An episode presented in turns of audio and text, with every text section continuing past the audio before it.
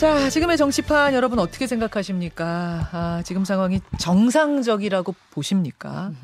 갈라져도 갈라져도 이렇게 갈라질 수는 없죠.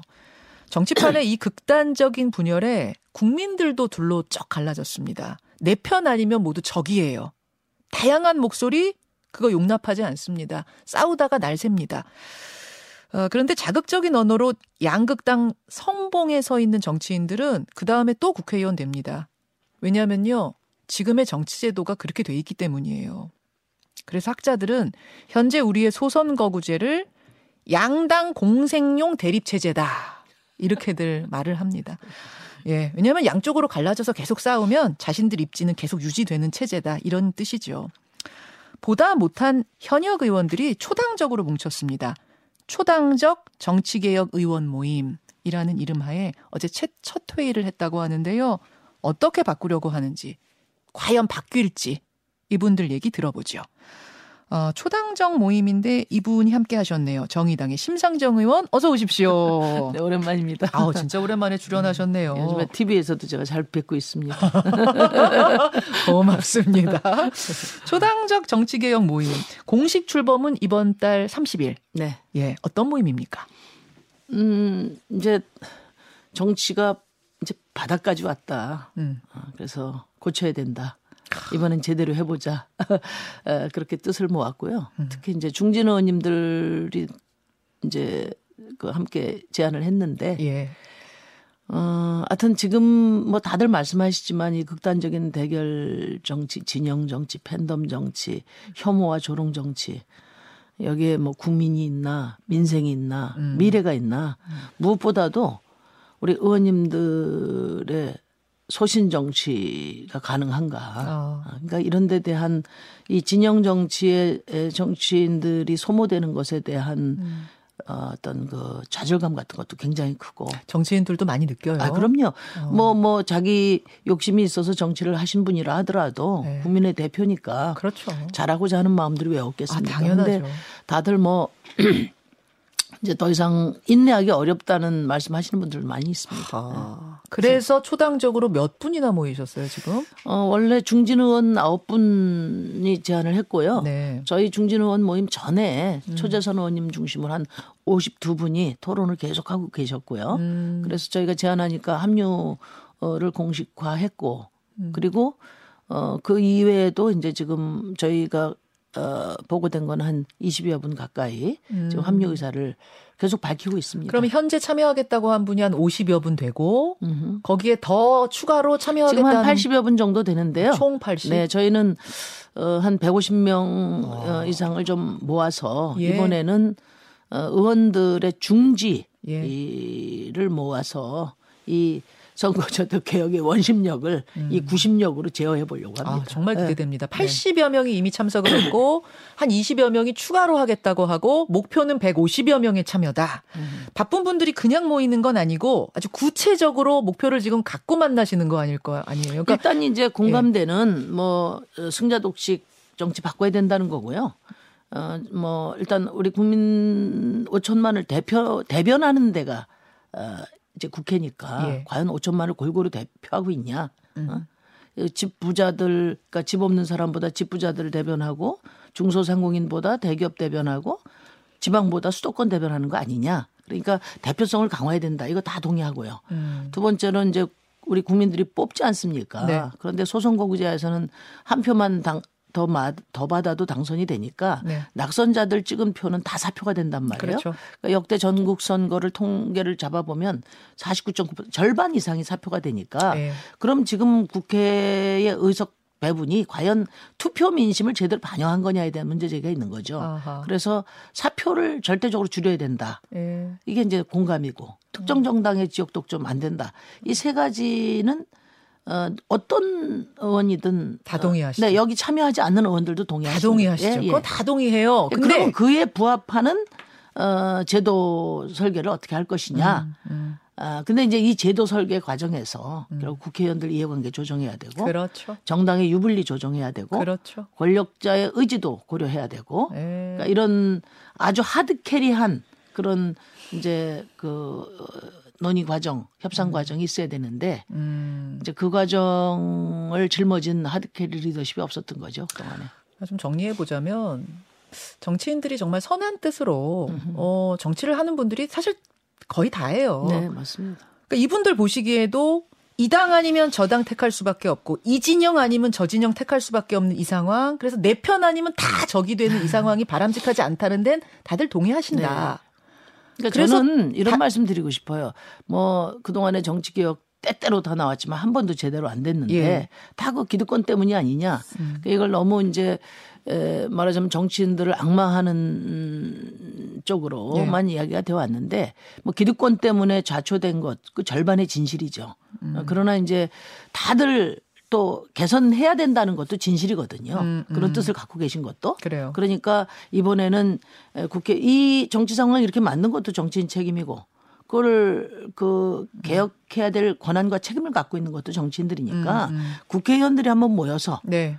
어 어디까지 네. 이, 그 합의안을 만들 수 있는지를 한번 중심을 잡아보자. 근데 심 의원님, 제가 여기서 이제 의문이 드는 건 지난 총선 전에도 이런 뜻으로 모여서 다 얘기하고 연동형 준연동형 비례제까지 만들었는데 막상 선거 시작되니까 위성정당 출연하고 다 왜곡시켜가지고 결국은 또 양당제 소선거구제 뭐 똑같이 된 거 아니에요? 네, 이제 이렇게 그 다수 대다수의 초당적 인 의원 모임은 이번이 처음이고요. 음. 지난번에도 제가 한번 한 적이 있는데 그때는 아주 소수였습니다. 그래요. 예, 그리고 또 지난 20대 국회 때 선거제도 개혁을 저도 중요하게 참여해서 역할을 했는데 네. 가장 핵심적인 문제는 어, 정치권의 합의가 충분치 않았죠. 왜냐하면 어. 제1야당이 참여 안 했으니까. 어. 그리고 이게 완전히 양당 체제에서는 정쟁의 중심으로 이 선거제도가 개혁이 빨려가다 네. 보니까 네. 극단적인 정쟁 상황에서 국민적 동의를 구하는데도 매우 미흡했다고 생각해요. 아. 그래서 지금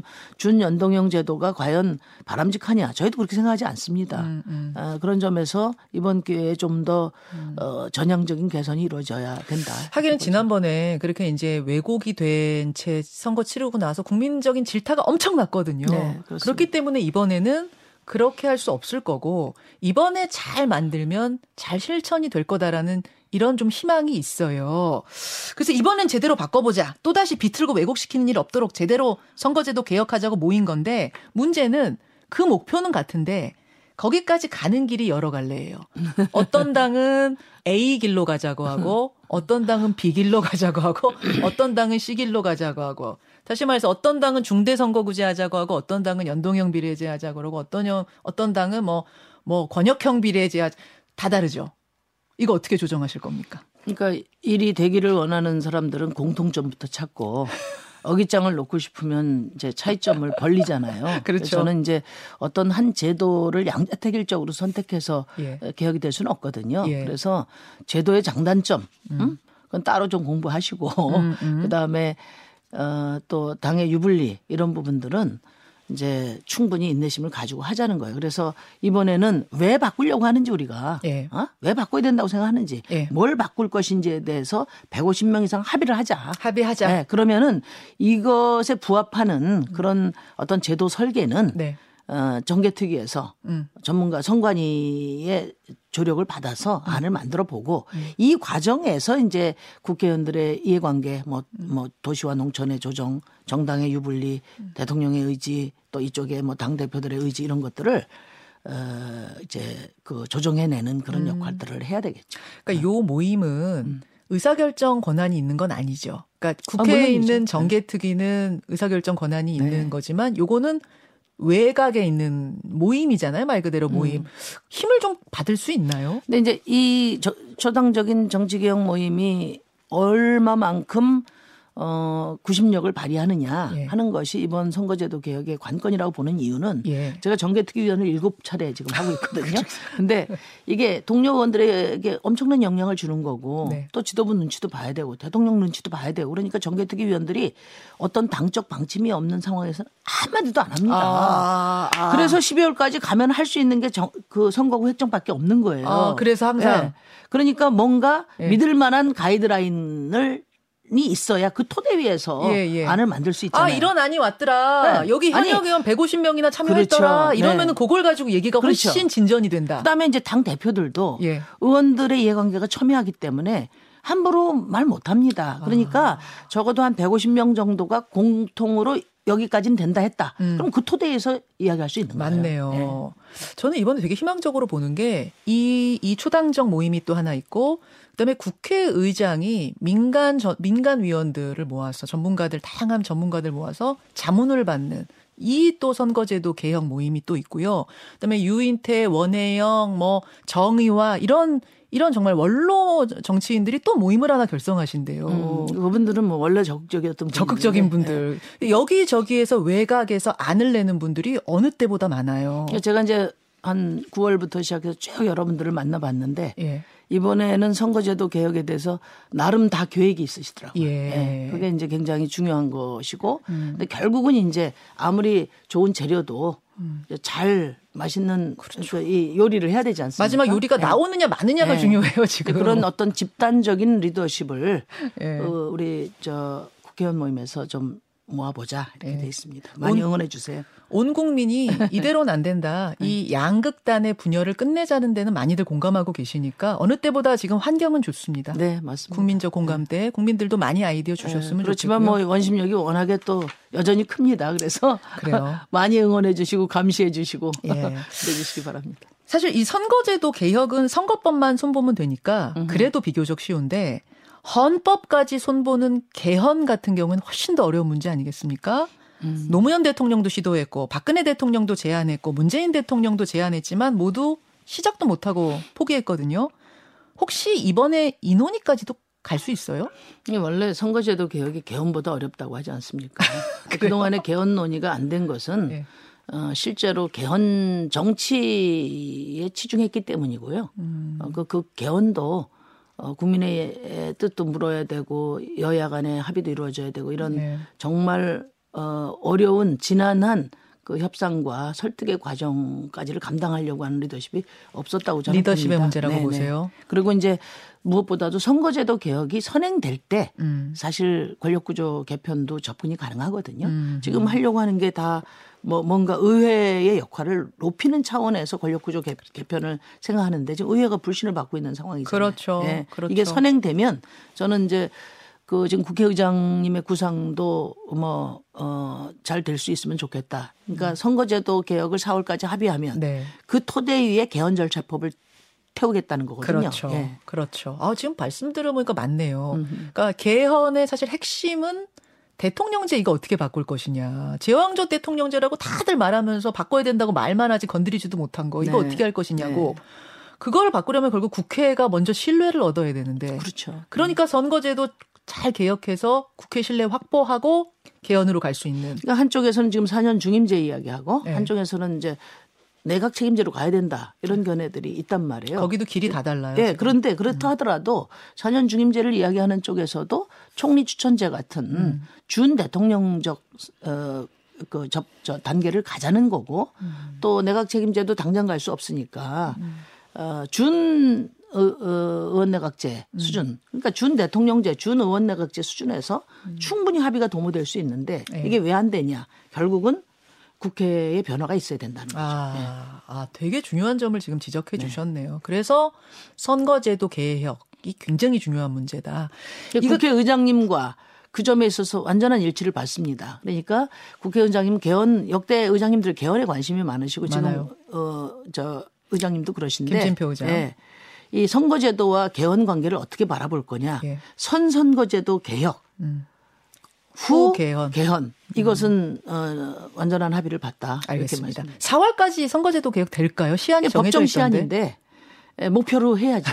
왜냐하면 이번에 바꾸면은 큰 틀의 변화가 아, 가- 또 예상되기 때문에 예, 그러려면은 이제 실무적으로 예. 어, 어, 준비할 시간이 필요하니까 그래요. 노력해 보겠습니다. 국민적인 어떤 동력이 제일 중요한 거니까 국민들이 많이 관심을 가져주셨으면 좋겠고요. 심상정 의원님, 지금 한 2분 정도가 남았는데 요즘 요번에 그 제안하신 법안 네네. 깡통 정세 방지 법안 저 네네. 요거 관심 많아요. 네네. 왜냐하면 요즘 빌라왕 전세 사기 사건 때문에 아주 음. 떠들썩한데 관련된 법안이라면서요. 이것도 좀 소개해 주세요. 그러니까 이제 빌랑의 피해자가 지금 한 8천 명인데 이게 지금 이제 시작입니다. 어? 아 그래요? 예, 예, 시작이고 그 주택 보증봉 저, 어, 보증, 저 도시보증공사에서 대입 변제 해준 것만 해도 지금 어 9,200억 정도 거의 아. 1조 가까이 되거든요. 예. 근데 한번 상식적으로 생각해 보세요. 어 어떤 사람이 빌라 왕이 자기 돈 한 푼도 안 갖고 음. 그 전세 보증금만 가지고 천채, 삼천채 이게 도대체. 대명천지 민주국가에서 가능한 일입니까? 예. 그러니까 이거는 저는 전적으로 그동안에 빚내서 집사라는 정부 정책이 만든 괴물이다. 음. 이렇게 생각하고요. 이제 정부가 지금 내놓는 안은 뭐냐면 뭐 안심전세 앱 만들어서 정보 확인해 주겠다. 네네. 이건데 지금 분통을 터뜨리고 있는 거예요. 피해자들이. 예? 보통 물건을 살 때는 물건 파는 사람이 홍보를 하는 거거든. 정보 알려주고 음. 어. 이런 건 주의해라 하고. 네. 그런데 지금 왜 전세, 전세 그 임차인들에게 정보 확인을 하라고 하냐. 어. 지금 정부 내놓고 있는 대책이 그것뿐입니다. 그래서 제가 내놓은 거는 이제 첫째 갭투기 근절을 해야 된다. 예. 최소한 30%는 자기 돈 갖고 해야 된다. 음. 임대인이 정보 제공해라. 그다음에 보증금 확실하게 우선 변제해라. 음. 그리고 공공주택으로 매입해서 어, 전세 세입자들에게 에, 그 안심 음, 거주를 할 수 있도록 해라. 그겁니다. 여기까지. 예, 예. 오늘 명쾌한 설명 고맙습니다. 심상정 의원님 고맙습니다. 네, 네. 감사합니다.